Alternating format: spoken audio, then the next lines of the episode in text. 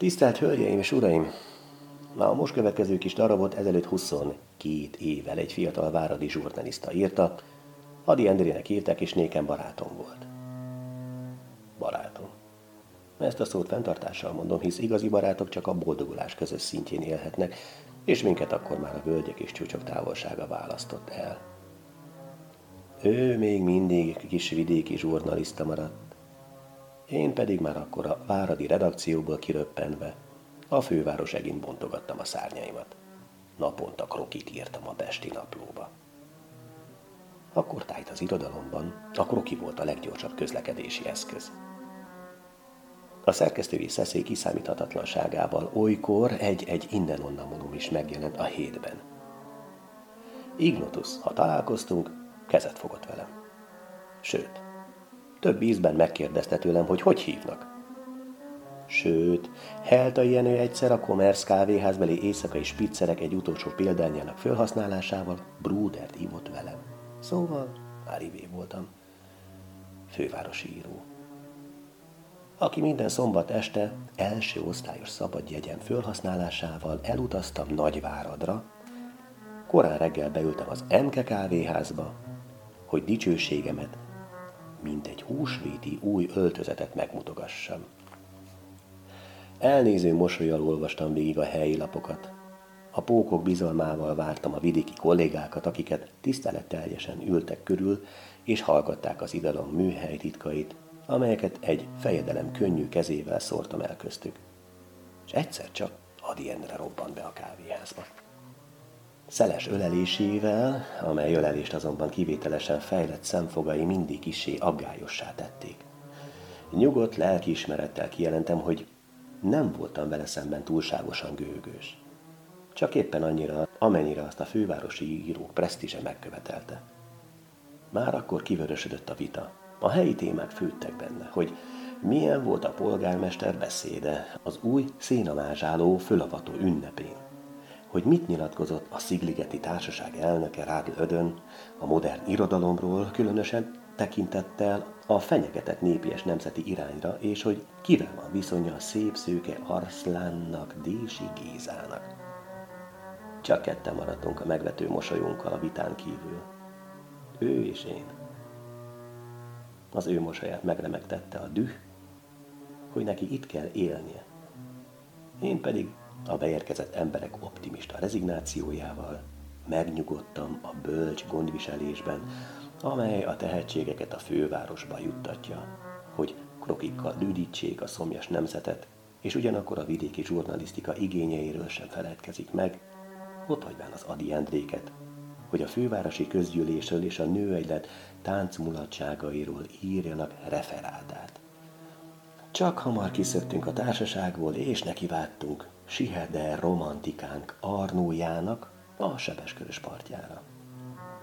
Nagyon szerettük egymást, hiszen egykorúak voltunk, fizikumban hasonlóak, s mind a ketten bor megissza.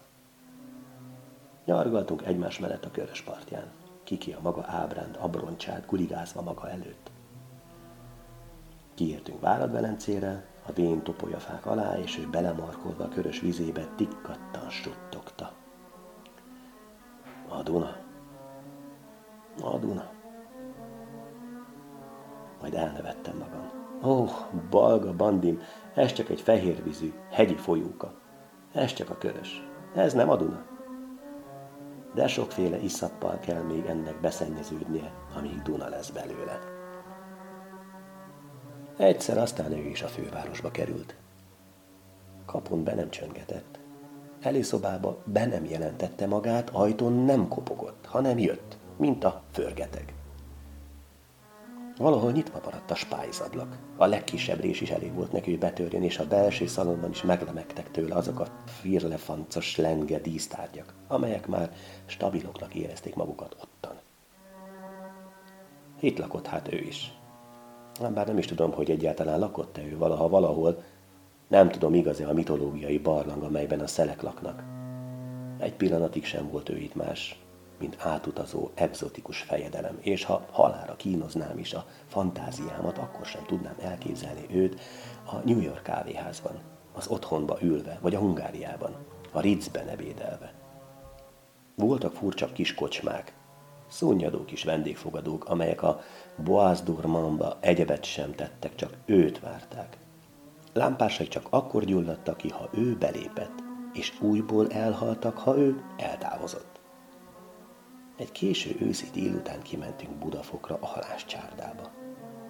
A fehér meszelt kis szobában bedurrantottak a pókhasú bádokkájhába, a gazda halászlevet rögtönzött, bort ittunk, és ő a kis kályhával versenyt tüzelt, dolgott. Hogy micsoda szűk kis város ez. Az irodalma egy vidéki újság karácsonyi melléklete. A közélete egy kis terefere a Vármegye háza kapujában. A jelen bálványa Kossuth Ferenc, a jövő csillaga a Geszti Úrlovas. Alkonyattájt kimentünk a Dunához.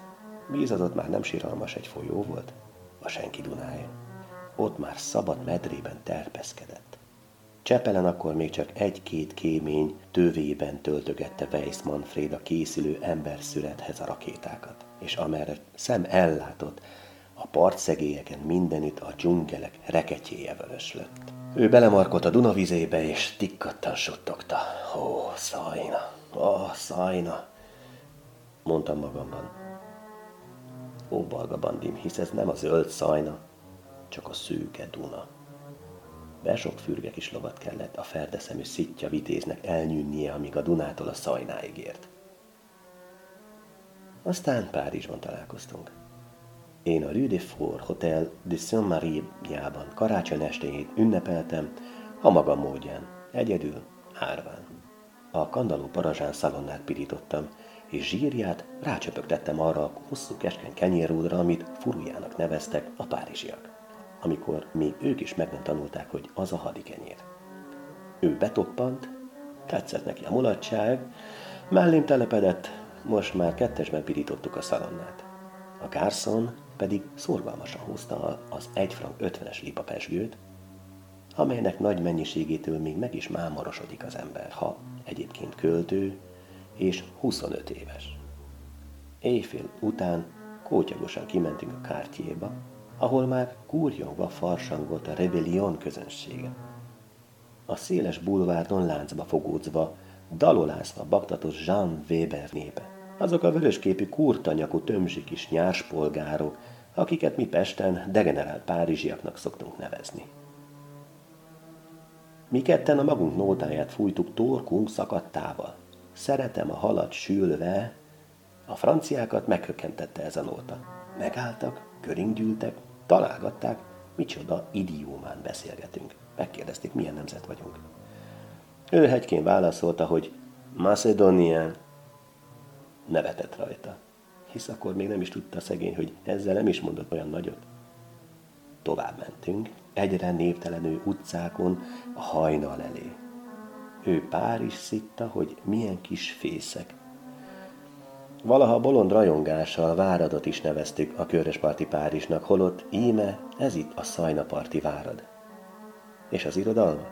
François Coupé nagy költő, és Paul Bourget, aki a Plasztikonok felnőtteknek fenntartott fülkéjében tanulmányozta a női pszichét, és Anatole Francis, akinek erotikája olyan okuláris, mint egy puritán lelki és családalapító estéje. Túljutottuk az Alléo Benzen, túl a Jardin du Plantain, a kikötőbe, ahol már a Szajna olyan, mint egy petróleum rezervoár. Ő belemarkolt a vízbe, és tikkadtan susogta. A Volga. A Volga? Mondom neki. Ó, drága bandim, hisz ez nem a harmonikás szavú Volga, ez csak a kürtös hangú Szajna. Ó, bandim, hiába az óceán, kordillériák, hiába Párizs, Róma, a Góbi-sivatag, szűk ruha neked az élet. Pokoli szomjúság gyötört téged benne, és az a folyam, amely ezt eloltaná, de messzi van. Se eredete, se torkolata. Az örökké valóság. És azóta sokszor elnézem az ő halotti maszkját, és megtalálom rajta azt, amit igaz szívű hű barát gyermekkori pajtása mindig olyan epekedben lestem, a megbékélt mosolyt. Ő már ott van, a nagy folyam mellett. Nem, nem mellette. Hű maga az, se eredete, se torkolata. az örökké valóság.